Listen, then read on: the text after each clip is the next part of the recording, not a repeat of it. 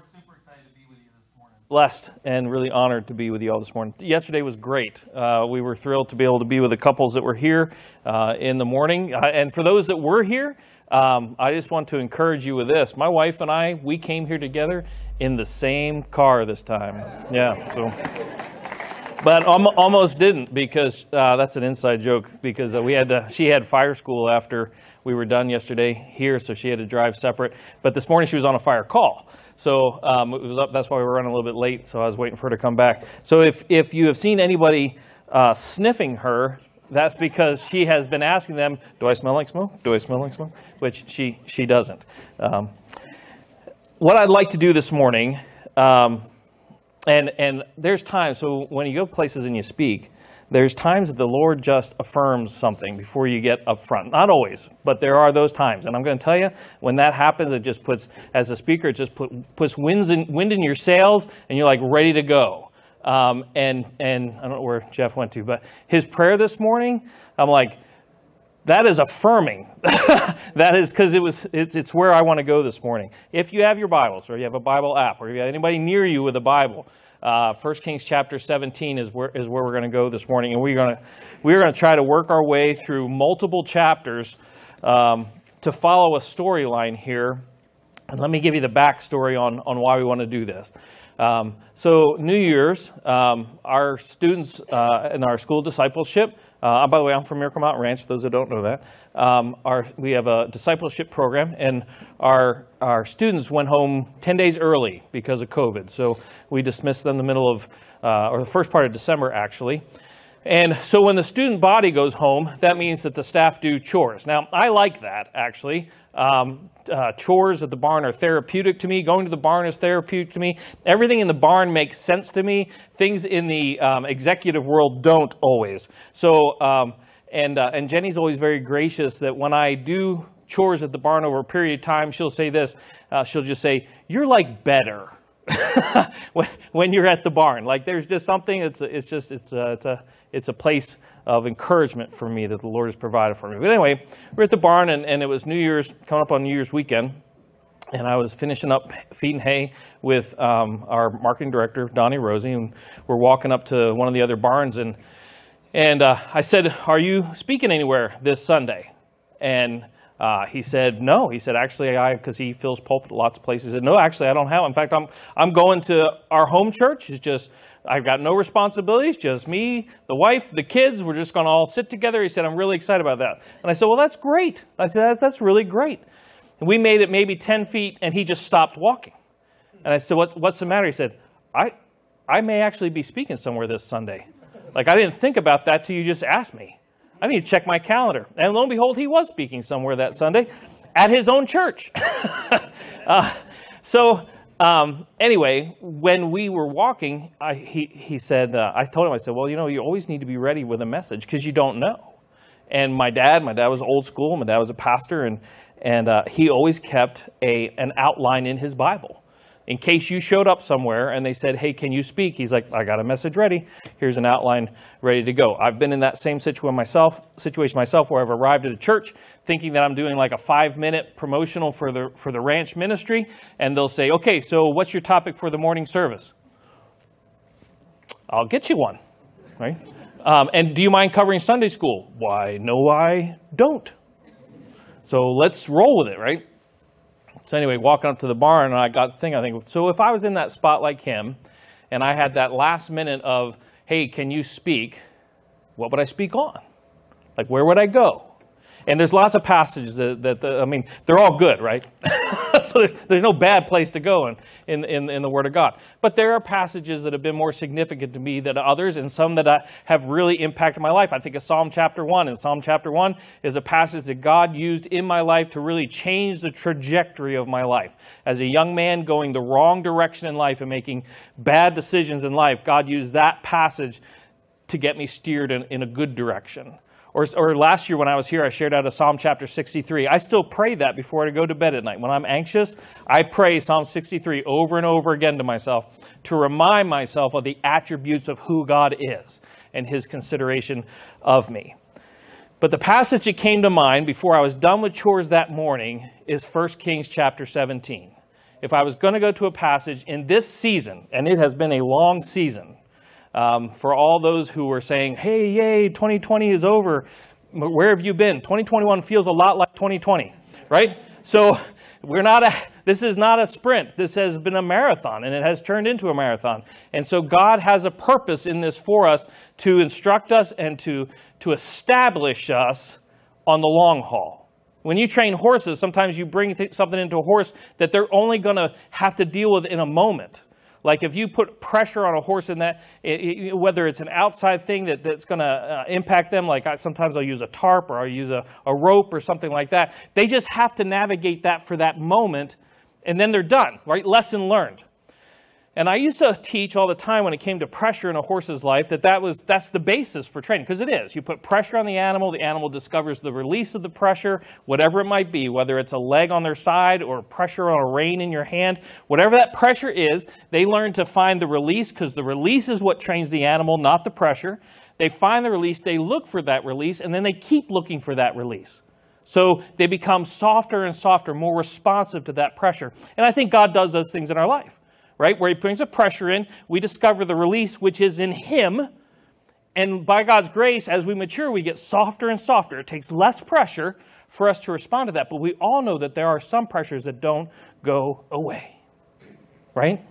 There are those pressures that, that, they, that, that Paul speaks of when he says, You know, I asked and I asked and I asked that this thorn would be removed. But this isn't something God's going to remove because it was for the benefit of Paul that it not be removed. There are those pressures in our life that continue, and how will we process those pressures? And for me, that's been one of these seasons, and that's why 1 Kings chapter 17 has been so significant to me. Now, we're going to go through 17, we're going to go through 18, we're going to all the way through 19. So, in my vernacular, um, and we're actually going to end up finishing in 2 Kings chapter 1. In the world that I live, we would say something like this throw a leg over, grab leather, and hang on. This is going to be quite a ride. Because the story actually begins in 1 Kings chapter 16. If in 1 Kings chapter 16, it says, In the 38th year of Asa, king of Judah, Ahab, the son of Omri, became king over Israel. And Ahab, the son of Omri, reigned over Israel and Samaria 22 years.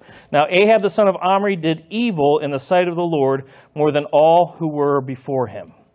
And it came to pass, as though it had been a trivial thing, trivial thing for him to walk in the sins of Jeroboam, the son of Nebat, that he took as his wife Jezebel, the daughter of Ethbaal, king of the Sidonians. And he went and he served Baal and worshipped him. And he set up an altar for Baal in the temple of Baal, which he had built in Samaria. And Ahab made a wooden image. Ahab did more to provoke the Lord God of Israel to anger than all the kings of Israel who were before him. That's the condition that we're going to discover one of my favorite characters in Scripture stepping into. Now, before we get going further, there's two things I want you to consider as we walk through these passages this morning. The first is this it's good to relate to different characters in Scripture. And if I were to poll the room, probably each of you might have somebody that's like, this is who I identify with. Like, this is somebody in Scripture, I, I always love learning more about this person. And, and it, it could be Old Testament, New Testament, all, all over the place. Um, there was a thing going on on Facebook with former uh, students, uh, alumni of our discipleship program. If you could have a, it was a meal or a visit or something with one character in Scripture, who would it be? Who would you want to sit down with? Who do you have questions for? Um, and for me, one of these guys is, is this guy. Now, my answer to it when they asked me was actually Adam. And they said, Why Adam? And I said, Because I would like to know what it was like to fellowship before the fall. I just want to know. Praise the Lord, one day we will, right? We get that all we get that all worked out, those who've trusted in Christ. So anyway, Elijah is one of these guys for me. And that he is introduced to us here in 1 Kings chapter 17. So remember, here's the, here's the situation Ahab has taken control, Ahab has embraced Baal worship. Okay, Baal worship. Those are the that's the the, the, the, the worship of Baal by the Canaanites. It's it's of the the nation or the country that the Israelites went into. Okay? Why would, why would they even consider worshiping Baal? Well, here's a for instance. Okay, so you have this nation of people who have journeyed for years and years and years. They've lived this, lived this nomadic life and they've lived in the wilderness. And then God brings them into this ready made nation, right? Everything's all set up for them. And they come into it and life changes. They don't move anymore. They aren't herdsmen anymore. Oh, they still have livestock, but they now they're they're farmers. They're planting, they're establishing businesses and things like that. And the question that may be coming to their mind is this: is the God of the wilderness sufficient for the changes in my circumstances? Maybe, maybe I should seek something else. And so Baal sounds attractive because Baal is the, is the god of fertility. Baal is the reason that your livestock have young. Baal is the reason that your crops produce. Baal is the reason that you get rain when you need rain. That's what they are being told. And they're like, well, that makes sense. I mean, why wouldn't we want that? So what we would do is then, uh, as the Israelites say, what we would do then is we're going we're gonna not choose one or the other. Let's go with both. Right? Let's, why not? Why not hedge both bets? So we're still going to follow Jehovah, we're still going to follow him, but we're also going to follow Baal. Now, the level of Baal worship takes a big step when Ahab marries Jezebel, and that's why it's significant that that's placed in here. Because the kind of Baal worship that Jezebel brings in, whose father is a high priest of Baal, got that job by killing his own brother the kind of Baal worship that Jezebel brings in is a bloody, bloody worship. I mean, it is horrendous. And yet, somehow, it's okay. In fact, it's so okay that God has to confront it. In, second, in 1 Kings chapter 17, we meet how he's going to get that done. And Elijah the Tishbite of the inhabitants of Gilead said to Ahab, As the Lord God of Israel lives, before whom I stand, there shall not be dew nor rain these years except at my word. Now, Elijah the Tishbite, I need you to remember that, okay? Because we're going to refer back to that. There's significance in his name. There's significance in the meaning of his name, by the way. His name means God is Jehovah. That's the meaning of his name. I love the meanings of names. When we named our kids, um, we thought through, okay, why we're going to name our kids this way. Um, I want to say some was probably really, all right, I don't, I don't know how you came to the conclusion on how you named your kids. Some of ours was like, okay, it was as shallow as does it go good with Cox? Because they may have to live with that for a really long time. Or did I go to high school with anybody that, yeah, we're not using that name? All right, so some of it was that shallow, but others was, I love the meaning names. So, for instance, my oldest is named uh, uh, Hannah um, Lynn, okay? And um, Hannah uh, means uh, uh, giver of grace, and Lynn means refreshing waters. And so my oldest has always known your name means refreshing giver of grace. Live up to your name. Okay, so that's, that's how we've named our kids.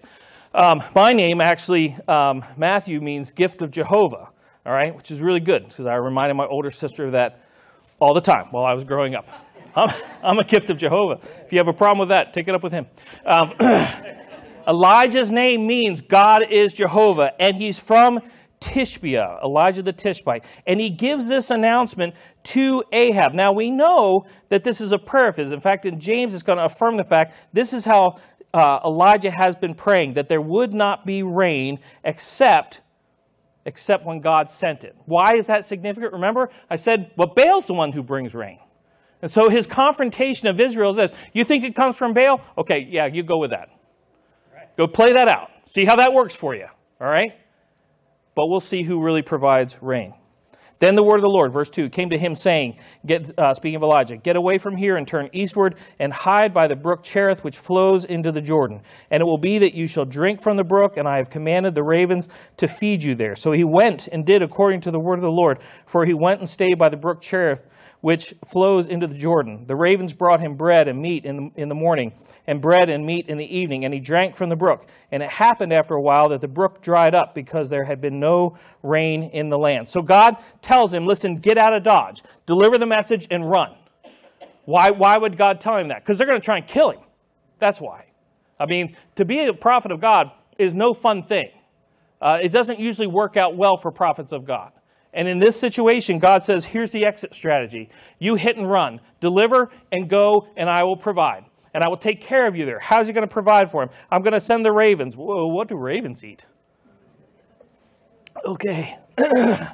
I'll just hold my nose and swallow. I don't know, but it was what it's what Elijah needed. And the brook is there. And he stays by that brook until what? Well, in verse 7, it tells us until it dries up. Why? Because there's a, there's a drought going on. Now, I wonder, and again, we want to be careful in, in speculating on this.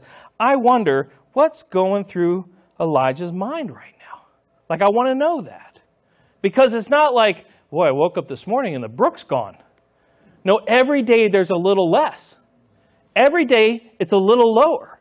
And every day he has to trust the faithfulness of God. There are two things, like I said, two things I want you to discover today. One is you may find that you resonate with different characters or identify with different characters that we go through or cover this morning. But that's good, all right, and that's good. And I pray that that will be an encouragement to you. But the biggest takeaway, and this is what, what caught me in Jeff's prayer, we want to find God. We want to discover God this morning, right? This is the revelation of Himself through His Word. So the biggest takeaway from this morning should be wow, I know Him more. I understand more about Him. Elijah, we don't get the insight into what he's thinking. We just know he's what? Obedient. In verse 8, then the word of the Lord came to him, saying, Arise and go to Zarephath, which belongs to Sidon, and, and dwell there. See, I have commanded a widow there to provide for you. So he arose and went to Zarephath. Why on earth would he go to Zarephath? Because God told him to go to Zarephath. Why would God tell him to go to Zarephath? Because that's where he's going to protect him. What's in Zarephath? Jezebel's kin. Yeah, where, where he doesn't send him deep into the wilderness of, of Israel or Judah and say, This is where I'll protect you. Why? Because that's where Ahab's looking for him to kill him. Where does he send him? Why don't you go over there and dwell with the enemy because Ahab's not going to look for you there. Really? Like, this is the best plan we could come up with? What? Like, I was doing good at the brook. Why don't we just stay at the brook?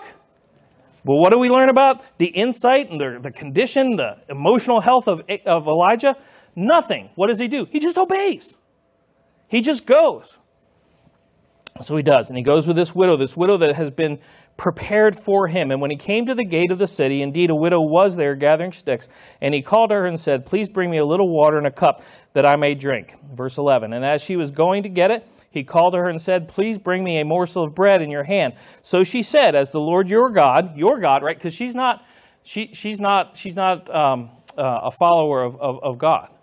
This is a, this is a Gentile nation with, and she's a Gentile woman, but she identifies who he is. All right, as the Lord your God lives, I do not have bread, only a handful of flour in a bin and a little oil in a jar. And see, I am gathering a couple of sticks that I may go in and prepare for myself and my son that we may eat it and die. Whew.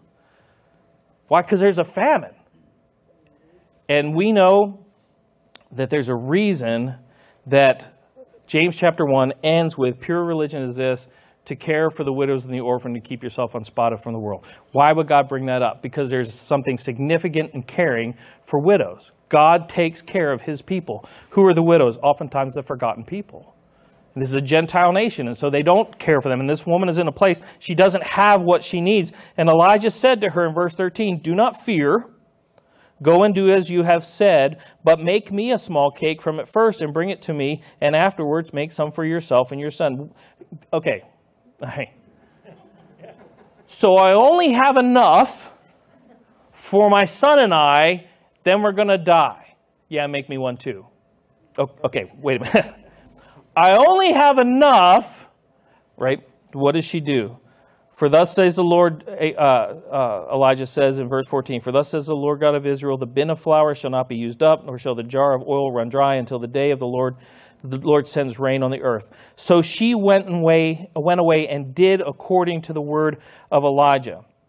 And she said, and, and she and her, uh, he and her household ate for many days. The bin of flour was not used up, nor did the jar of oil run dry, according to the word of the Lord, which he spoke by Elijah. It comes to pass All right? God is faithful to his word. God is always faithful to his word. And how was this? It says that the, the widow was prepared for him. How was the widow prepared? Prepared to act upon him, to care for him. Now, interesting, verse 17. Now it happened after these things that the son of the woman who owned the house became sick, and his sickness was so serious that there was no breath left him. So she said to Elijah, What have I to do with you, O man of God? Have you come to me to bring my sin to remembrance and to kill my son?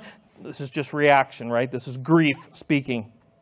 And he said to her, Give me your son. So he took him out of her arms and carried him to the upper room where he, where he was staying and laid, on him, laid him on his own bed. Then he cried out to the Lord and said, O Lord my God, have you also brought tragedy on the widow with whom I lodged by killing her son? And he stretched himself out on the child three times and cried out to the Lord and said, O Lord my God, I pray let this child's soul come back to him. Then the Lord heard the voice of Elijah, and the soul of the child came back to him, and he revived. And Elijah took the child and brought him down from the upper room into the house and gave him to his mother. And Elijah says, See, your son lives. Then the woman said to Elijah, Now by this I know that you are a man of God, and that the word of, of the Lord in your mouth is the truth.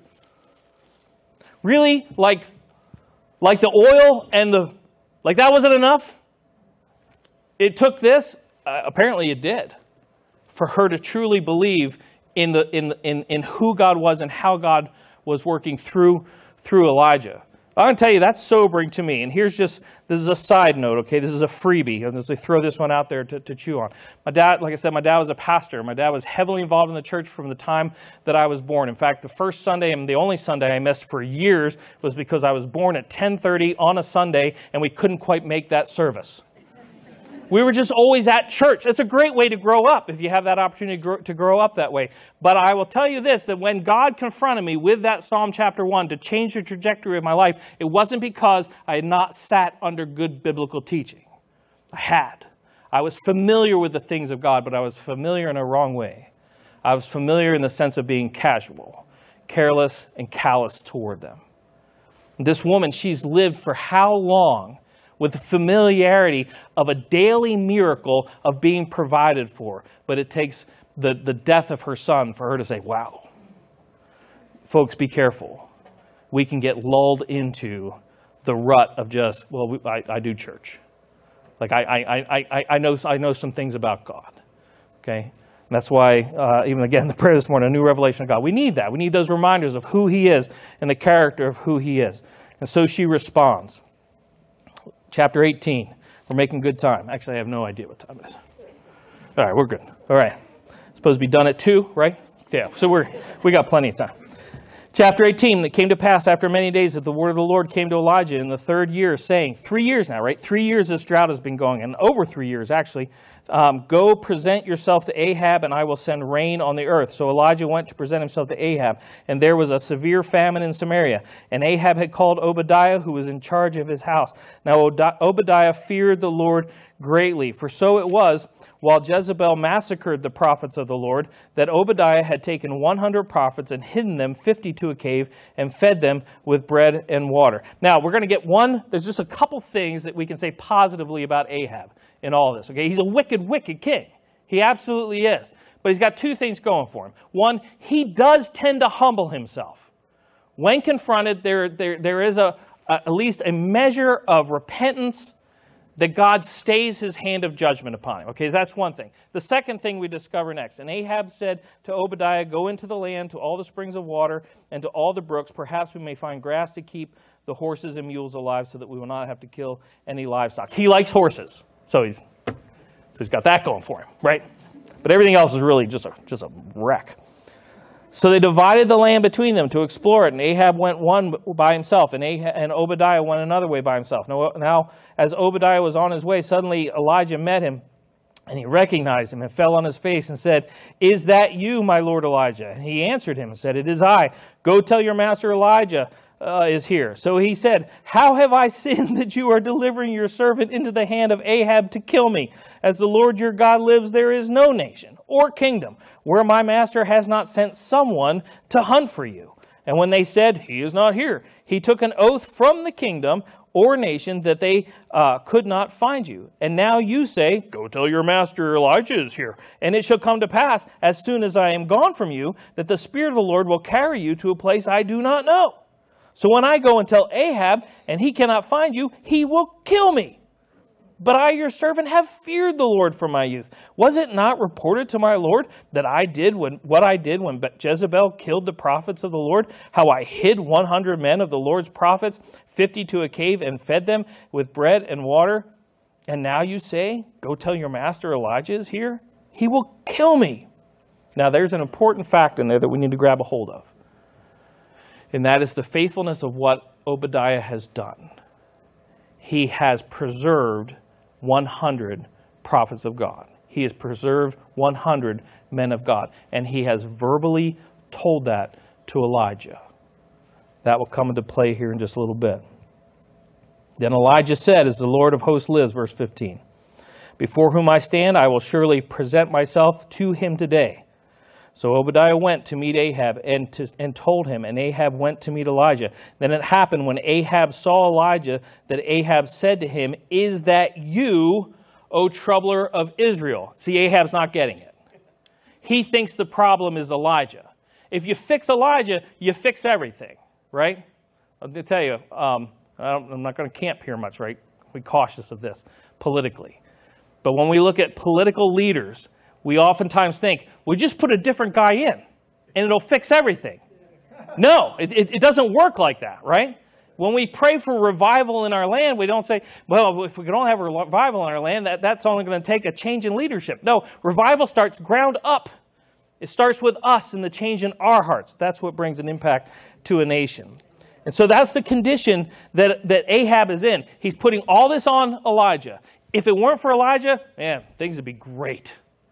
But Elijah, he's the problem.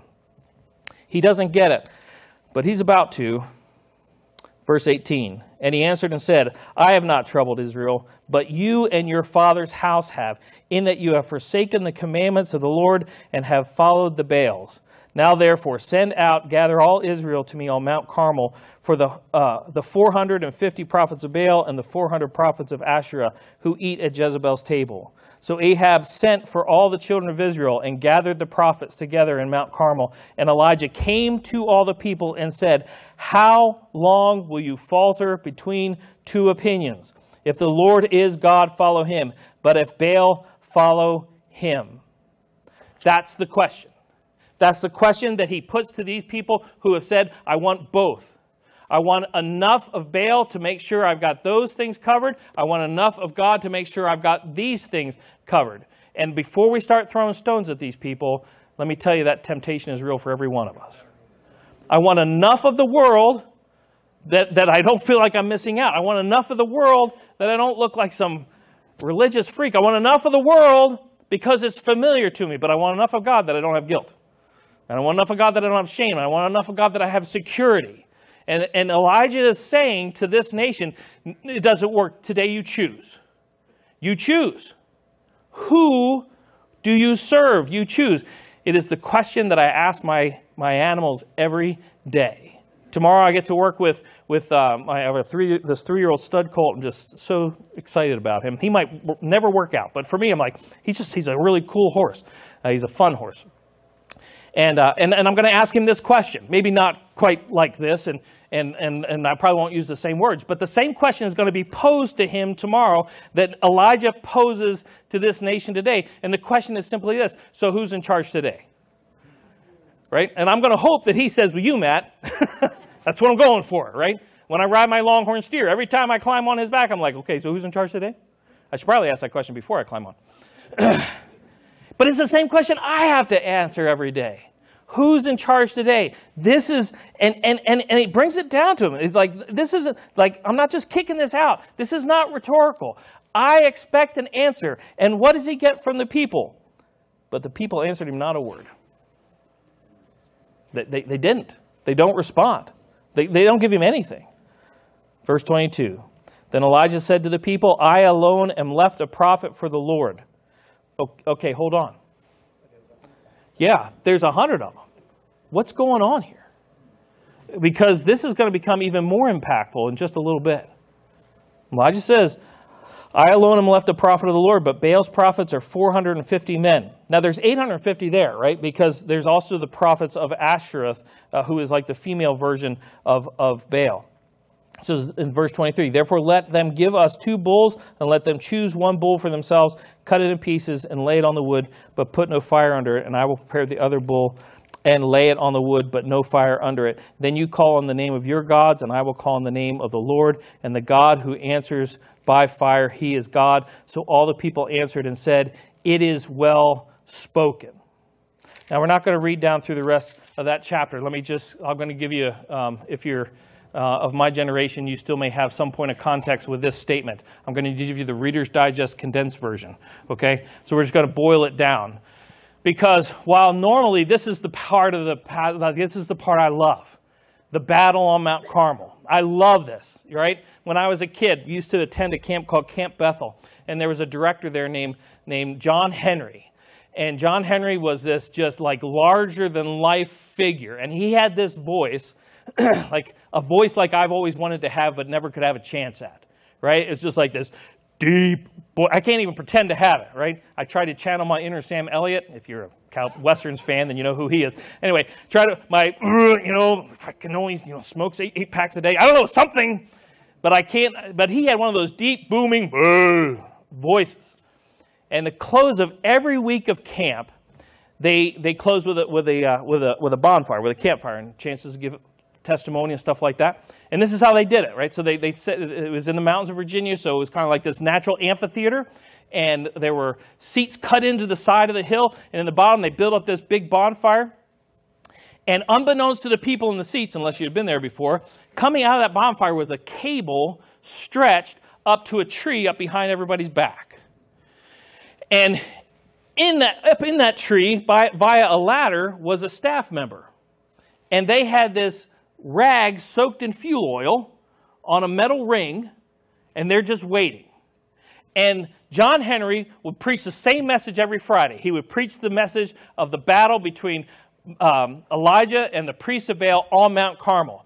And when he got to the concluding point, all right, because this is what happens, all right, I don't want to be a spoiler here.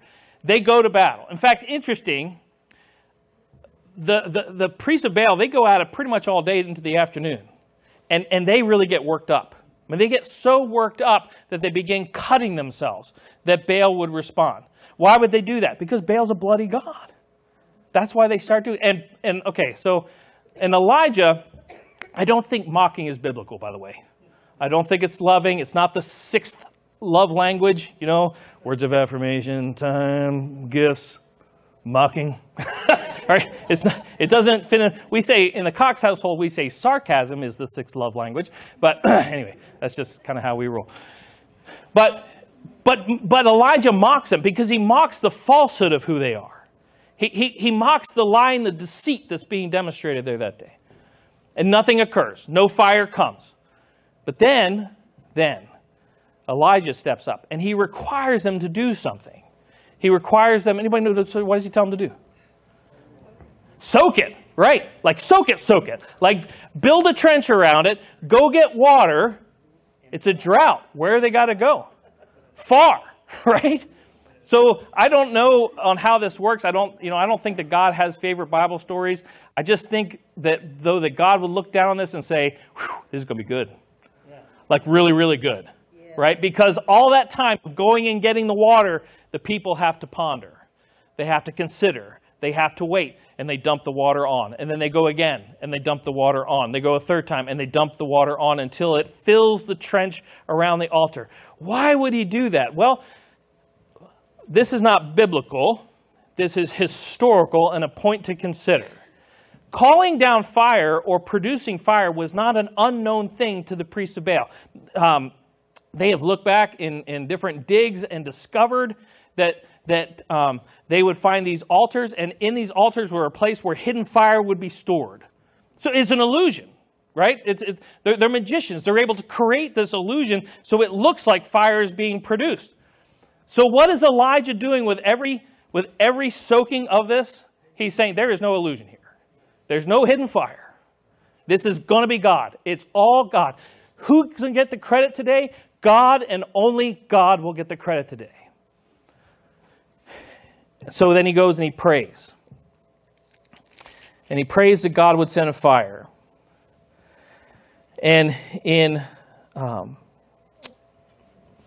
Verse 37, he says, Hear me, O Lord, hear me, that this people may know that you are the Lord God and that you have turned their hearts back to you again.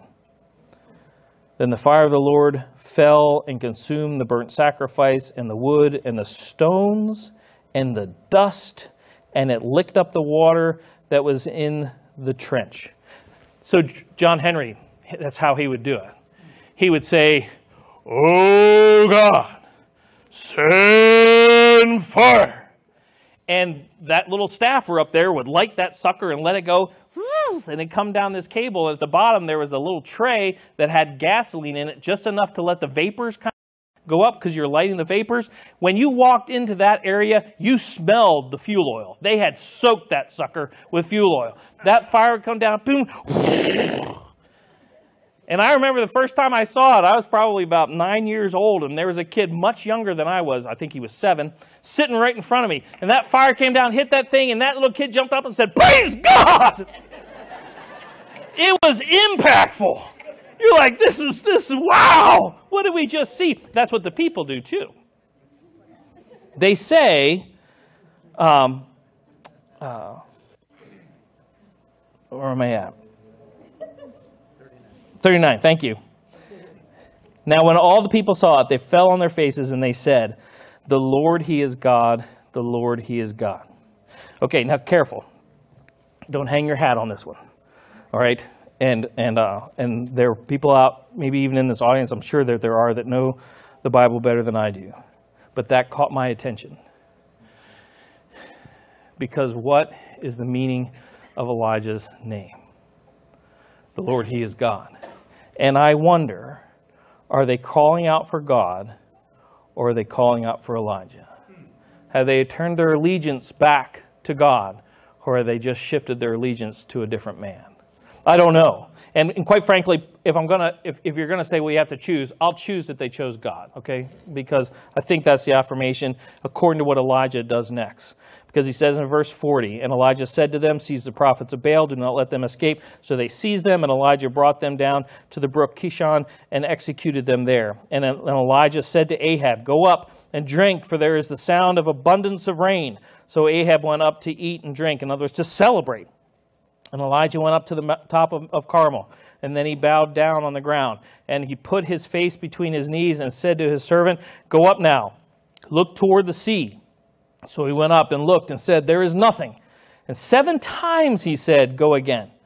Then it came to the pass the seventh time that he said, There is a cloud, as small as a man's hand, rising out of the sea. So he said, Go up, say to Ahab, Prepare your chariot, and go down before the rain stops you. Now it happened in the meantime that the sky became black with the clouds and wind, and there was a heavy rain. So Ahab rode away and went to Jezreel. Then the hand of the Lord came upon Elijah, and he girded up his loins and ran ahead of Ahab to the entrance of Jezreel. That is miles and miles away. They, that that um, Elijah will physically run before this chariot. Why, why did he do that? Well, why I say that I believe that they were crying out to God, that the people were crying out to God, uh, is affirmed in, in, in, in, Elijah's actions. And like I said, there were two things good about Ahab, right? One was he likes horses, and what's the other one? He does humble himself at times. And I think that's what's occurred here. Because going before uh, a king or royalty like that was, a, was, a, was a, an expression of honor, it was a way of serving. And so Elijah is saying, listen, I'm like, I don't want to be my thing. I want to come under you but I'm, I can only come under you if you come under him, right? And, and in this moment, it seems that that's what Ahab has done. But this is still going to cost Elijah something. Physically, he is going to run before this chariot. Keep that in mind. Verse chapter 19, verse 1. And Ahab told Jezebel all that Elijah had done. Also, now how he had executed all the prophets with the sword. Then Jezebel sent a messenger to Elijah so let the gods do to me and more also if I do not make your life as the life of one of them by tomorrow, about this time. And when he saw that, he arose and he confronted Jezebel, and he took back charge of the nation as the mighty man of God that he was. Oh, yours doesn't read that way? Yeah, mine doesn't either. And when he saw that, he arose and ran for his life and went to Beersheba, which belongs to Judah, and left his servant there. But he himself went a day's journey into the wilderness and came and sat down under a broom tree. And I say, Elijah, what happened? Like you were on the top. You, God was using you mightily, powerfully, for his glory that the whole nation would turn. What happened? Now, I'm of the belief that I don't think Jezebel was going to kill him. No, this is okay, because maybe I watched too much TV. I don't think he was, she was going to kill him. To kill him would create a martyr. I think she just needed to corrupt him and question his, his, his position. I think she just needed to, to cause him to, to be viewed differently by the people. Because if he could do that, she could do that. That's better than killing him, right? That, that, that perverts his message, that corrupts his message. And, and, he, and he falls right into it. Why? Why would he do that? I think the answer comes next. He says this, and he prayed, Elijah, that he might die, and said, It is enough. Now, Lord, take my life, for I am no better than my father's. Why would he say that? Well, remember, when he's introduced to us, we talked about the meaning of his name, right? And what's the other thing that's told in his introduction? He's a Tish, Tishbite, right? He's from Tishbia. Where, where is Tishbia? Hmm. It's on the wrong side of the river. That's where Tishbe is. Tishbe is a town made up of those who never crossed over. Those who said, we would rather play it safe over here. Oh, we'll go help. But then we're going to come back over here because it's comfortable. Tishbe is a, is, a, is, a, is, a ta- is a town or city that was constantly being overtaken and overrun because they didn't have the protection of, of, of, uh, of, the, of Israel. That, that's Tishbe. That's where, that's, where, that's where Elijah's from. And what's he saying? I'm no better than those who didn't cross over. What's his appeal? Just take me, God. Shoo, that, that escalated quickly. And what does God do? He confronts him. He tells him, Why do you believe these lies? Why do you buy into these falsehoods? Nope. Nope. Verse 5 Then as he lay and slept under a broom tree, suddenly an angel touched him and said to him, Arise and eat. Then he looked, and there by his head was a cake baked on coals and a jar of water. So he ate and drank and lay down again. And the angel of the Lord came back the second time and touched him and said, Arise and eat, because the journey is too great for you. So he arose and ate and drank. What does God know about his servant Elijah? He knows that he's tired. He has expended himself physically, spiritually, he is just spent. So, how does the God of the universe, the God who measures the universe with the span of his hands, the God who breathed the stars into existence, what does he do to his servant who is just, just trapped in his own head? He, he gives him rest. It's one of my favorite passages because it takes this universe spanning God down to a compassionate, loving father who understands Elijah, you're just tired. I mean, parents do that, right? So we have five kids. And, and within the context of the ministry and also within the dynamic of our family, we travel and we travel distances. My, when we were first married, my parents lived almost 11 hours away. And so our kids got used to traveling distance. And in fact, my kids still today, uh, we were just talking because we have a big trip coming up out to Kansas and, and Texas this, this spring, Lord willing. Um, my kids, anything five hours and less, they figure is pretty good. Because they, they use the only word when it comes to how far is it? Five hours? Oh, only five hours? Right? That's, just, that's, just, that's what they've grown up with. That's what they're familiar with. Now, interestingly enough, with our kids, it doesn't matter how far you go, they know the last hour. You can go 12 hours, You can go seven hours, five hours. You can pull a real long which we've done before, 14, 16 hours with the kids in the car. Uh, we were never all night people. We tried that once, just not our gig. Because then your kids are refreshed and ready to go, and you are shot like you've been pulled through a little hole. It just didn't, it didn't work. But somehow, within our children, and I'm going to blame my wife's side of the family, there's this thing built into them that an hour away they know they have been angels.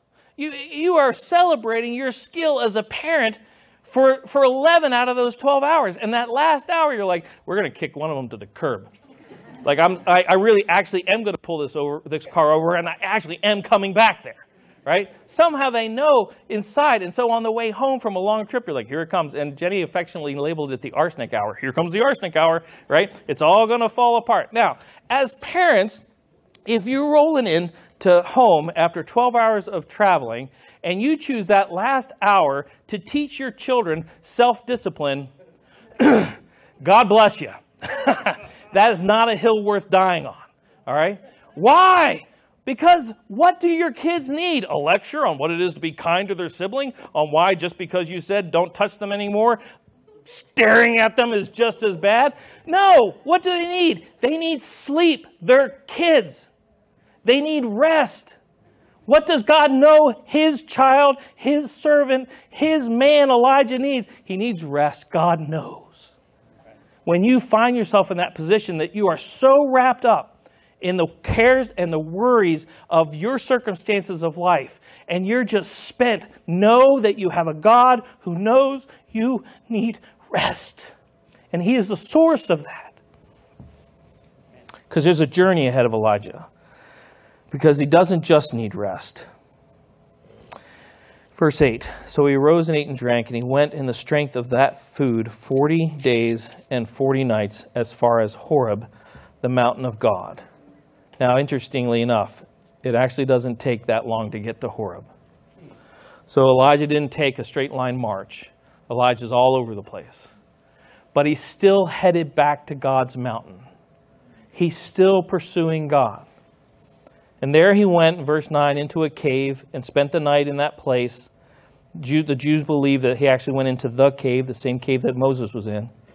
And behold, the word of the Lord came to him and said to him, What are you doing here, Elijah? As if it was a surprise to God, right? So this question is not for God's sake.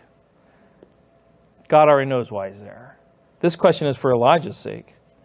So he said, verse 10, I have been very zealous for the Lord God of hosts, for the children of Israel have forsaken your covenant, torn down your altars, killed your prophets with the sword.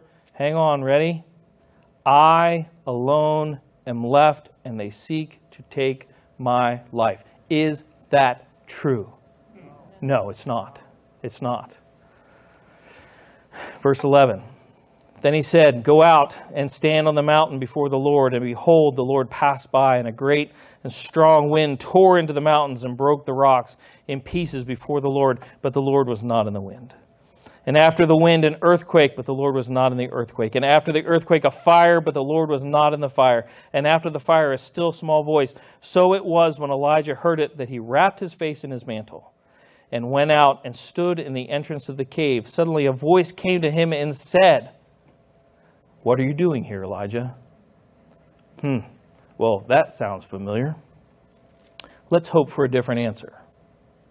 And he said, verse 14, I have been very zealous for the Lord God of hosts because the children of Israel have forsaken your covenant, torn down your altars, and killed your prophets with the sword.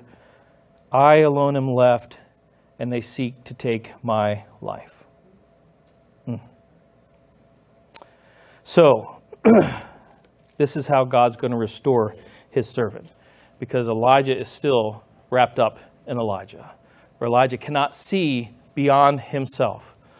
So, verse 15, God says, The Lord said to him, Buck up, little camper, we'll beat them together. No, no, again, that's a really loose translation, apparently.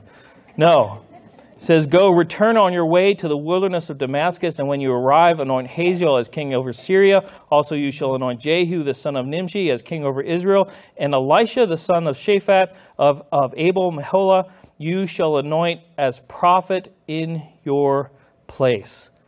Ouch. Elijah is, is but, but, but I'm the only one left, and now they're trying to kill me. Okay, okay, so go anoint this king, and go anoint that king, and then you go get Elisha. And Elisha will fill in your stead. If you won't do it, Elisha will. That does not seem loving to me. This compassionate God that gave rest and food to Elijah, like, where's that God? Where's that, where's that tender, loving father who is committed to the restoration of his servant? Well, but he is. He is. he confronts him in verse 18. Yet I have reserved 7,000 in Israel, all whose knees have not bowed to Baal, and every mouth that has not kissed him. You are not alone. You feel alone, but you are not alone. Psalm 142, one of my favorite Psalms. That's another one I'd preach out of the opportunity. Psalm 142, I ruptured my Achilles years ago.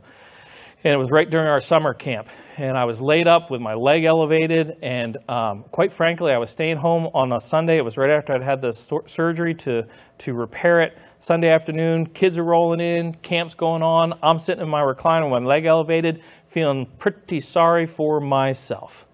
And I thought, I got to get my head on straight, right? I got to get my thinking on straight. I go to Psalm 139. Psalm 139 is great. Talks about God's thoughts toward me, his consideration toward me. Did nothing for me. Hit 140, still nothing. 141, nada. 142 starts out, I laid my complaints out before the Lord. Oh, this is my psalm. Because I have complaints, right? And in, in, in, in, David's words in Psalm 142, he says, And I looked to my right hand, and no man was there. That's not true. We know the story of David. We know that there are men surrounding David that would give their life at a moment's notice to preserve him. Those are the ones who, see, who serve David. Was he alone? No, but he felt alone. I remember sharing that with Jenny, and Jenny said, That kind of hurts. I mean, as your wife. And I said, Yeah, but you've been there. Haven't you been there? Surrounded by people that love you and support you and encourage you, but you feel alone. By God's grace, Psalm 142 ends with David's words when he says this But I know the Lord will deal bountifully with me. He comes around. Elijah's going to come around. Stay with me. We're almost there. But God confronts the lie that he's been believing. And Elijah goes and he does what God has asked him to do. He goes and anoints those kings. He goes and he anoints Elisha, who will follow in his stead and will one day receive the mantle that he carries and be God's prophet to his, to his people. And then we don't hear a lot about Elijah again through 1 Kings. If you would, we'll wrap up in 2 Kings chapter 1. And when I look at this narrative, I say, so is God done with Elijah? Is that where the conversation ends? If you won't, I'll find somebody who will. I used you for this season, but that season's over. 2 Kings chapter 1. Moab rebelled against Israel after the death of Ahab. Now Ahaziah fell through the lattice of his upper room in Samaria and was injured. So he sent messengers and said to them, Go inquire of Beelzebub, the god of Ekron, whether I should, shall recover from this injury. But the angel of the Lord said to Elijah the Tishbite, Arise, go up to meet the messengers of the king of Samaria, and say to them, Is it because there is no God in Israel? That you are going to inquire of Beelzebub, the god of Ekron? Now, therefore, thus says the Lord, you shall not come down from the bed to which you have gone up, but you shall surely die. So Elijah departed, and when the messengers returned to him, he said to them, Why have you come back? So they said to him, A man came up to meet us and said to us, Go return to the king who sent you, and say to him, Same thing that God laid out to him. We'll cut back here a little bit. So in verse 7, then he said to them, What kind of man was it who came up to meet you and told you these words? Verse 8. So they answered him, A hairy man. Yeah, all kinds of imagery comes to mind, doesn't it? Right there. You're like, I think I've known some guys like that, you know? Eighth grade basketball, I'm like, shoot, is that guy, is he shaving already?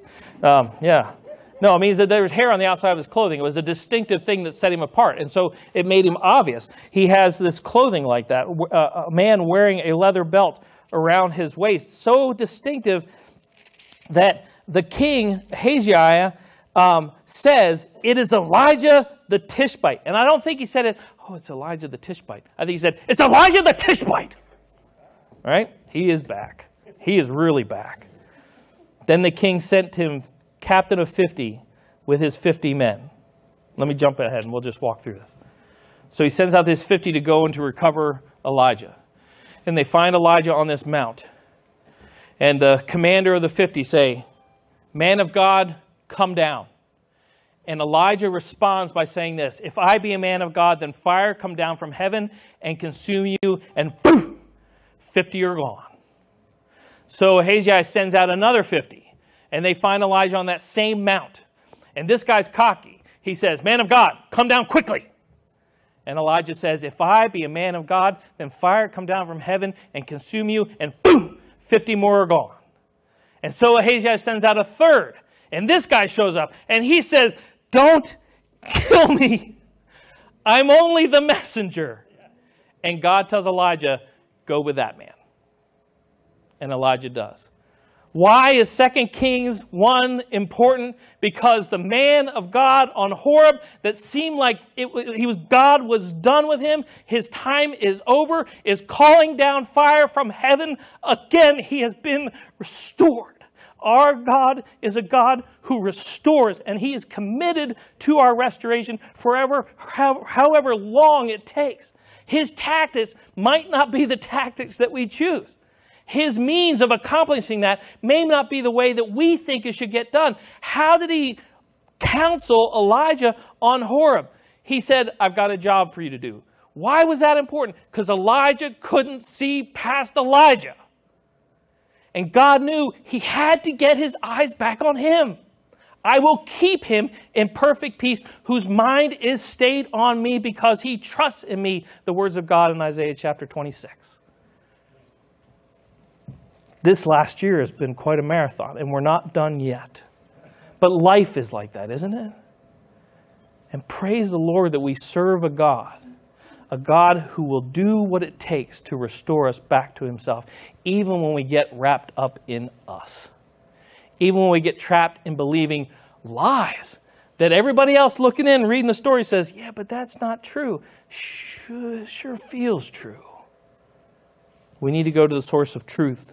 We need to go to the one who restores. So, my encouragements to you this morning, and my challenge to you this morning is First, so who do you relate to in this narrative? Perhaps Elijah. I mean, perhaps you're there. And I don't take tritely the, um, or hopefully in any insensitive way, the condition that Elijah's in when he, I mean, Elijah wants to end it. He wants to be done with this life. And maybe you are there or have been there, or maybe you're just discouraged. What's the solution? We've got to get our eyes on God and off us.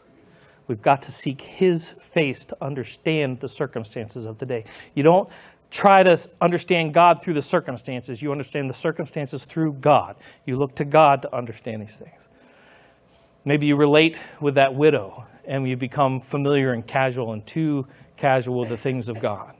We need to step back and see the miracles that are each day, not just the big ones that happen occasionally, but each day the miracle that God does.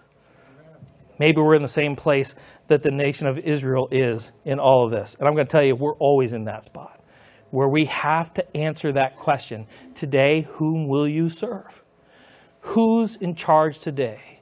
Who's Lord of your life? But the most important thing that I want to answer, and we've looked at today, is this what can we understand more about God? Well, Maybe there's other things that have stood out to you, but the reason that I linger in this passage and the reason that it came to mind for me was this we serve a God who is committed to us. We are his children if we're followers of Jesus Christ. He will do what it takes, however it is best for us, to keep us restored to himself. That's his commitment to us. But that shouldn't surprise us, right? When we consider his commitment to us through his son, Jesus Christ when we consider what he was willing to do on our behalf, that we might have this relationship from the first place by sending his son to die in our place to pay the penalty for our sins. It shouldn't surprise us that we serve a God who is so faithful and so committed and who knows our needs, who knows our needs sometimes beyond what we know our needs. That when he knows that we're tired, he gives us rest, he gives us refreshment. When my brother died years ago, I was reading through Psalm 103 and just trying to seek God's face to make sense of things. And the passage that he used to encourage me, let me pass to you this morning to encourage you as well. In Psalm 103, it talks about all the attributes of God and all that God does for us. But in verse 14, I believe it is, it makes this statement For he knows our frame and he remembers that we are dust. He knows us, he knows you, he knows me, and he's a God who loves us. Let's pray. Father, I thank you for the gracious patience of everybody this morning. This is a, this is a big swallow, God. A, we covered a lot of ground in your word. And hopefully, we haven't been too fast with it. There's lots more there, but Lord, we can always go back and look at that. So, in that, we thank you for your word, the freedom to be able to do that, the joy of being able to do that. I pray, Father, that you would meet with each of us that are here this morning. Lord, that you would challenge each of us where, where we are. Uh, perhaps we are like Elijah is, and in a place where it's hard to see beyond the circumstances of life right now. Help us, Lord, by your grace to turn our eyes to you and to see you in the context of our circumstances, to discover you more, to find our confidence, our peace in you. We ask for your help in that. Help us to be able to identify the lies that we have been believing. I doubt we chose them. I doubt we walked into them willfully. But the enemy, Father, he is the father of lies and chooses to use deception to attack us and to corrupt us. So, Lord, help us to see those things and then by your grace to walk in your truth. We praise you, God, that you are a God who knows our needs even when we are weary, discouraged, you know. And you are a God who is purposeful in restoring us. Lord, if there's anybody here this morning who does not know your Son Jesus as Lord and Savior, I pray that today is the day they would make that decision that they would understand this commitment that you have done to, for us on our behalf by sending your son Jesus to die on the cross for our sins. We were lost in our sins, hopelessly lost, unable to save ourselves. We were, we were destined for a life uh, of a, an eternity separated from you, God, an eternity of, of judgment. But because of work of Christ on our behalf, because he came and he died and he was buried and he rose again, signifying you accepting that sacrifice. Lord, by placing our faith and trust in that, we can have eternal life. How great a commitment is that, God? So if there's somebody here this morning that has not made that decision, I pray that before they leave here that they would talk with someone who can encourage them in knowing how to make that decision. That they walk out of this place with their eternity secure in the confidence of who you are. Lord, help us each day to pose the same question to ourselves that um, Elijah posed to this nation. So, who's in charge today? And in sobriety, Lord, to consider that. Not just in the morning to get it done, but in the course of the day, in every instant, every decision, every circumstance, every opportunity, every temptation, that we would ask ourselves that question so, who's in charge today? We want to tell you we love you, God. And we thank you for your great love for us, demonstrated through your Son Jesus, but demonstrated to us each day. And Lord, by your grace, would you lead us in knowing you more? And we walk uh, in the confidence, Father, of knowing that we are known by you. We praise you for all this. We thank you for all this. And we ask these things in your Son, Jesus' name. Amen.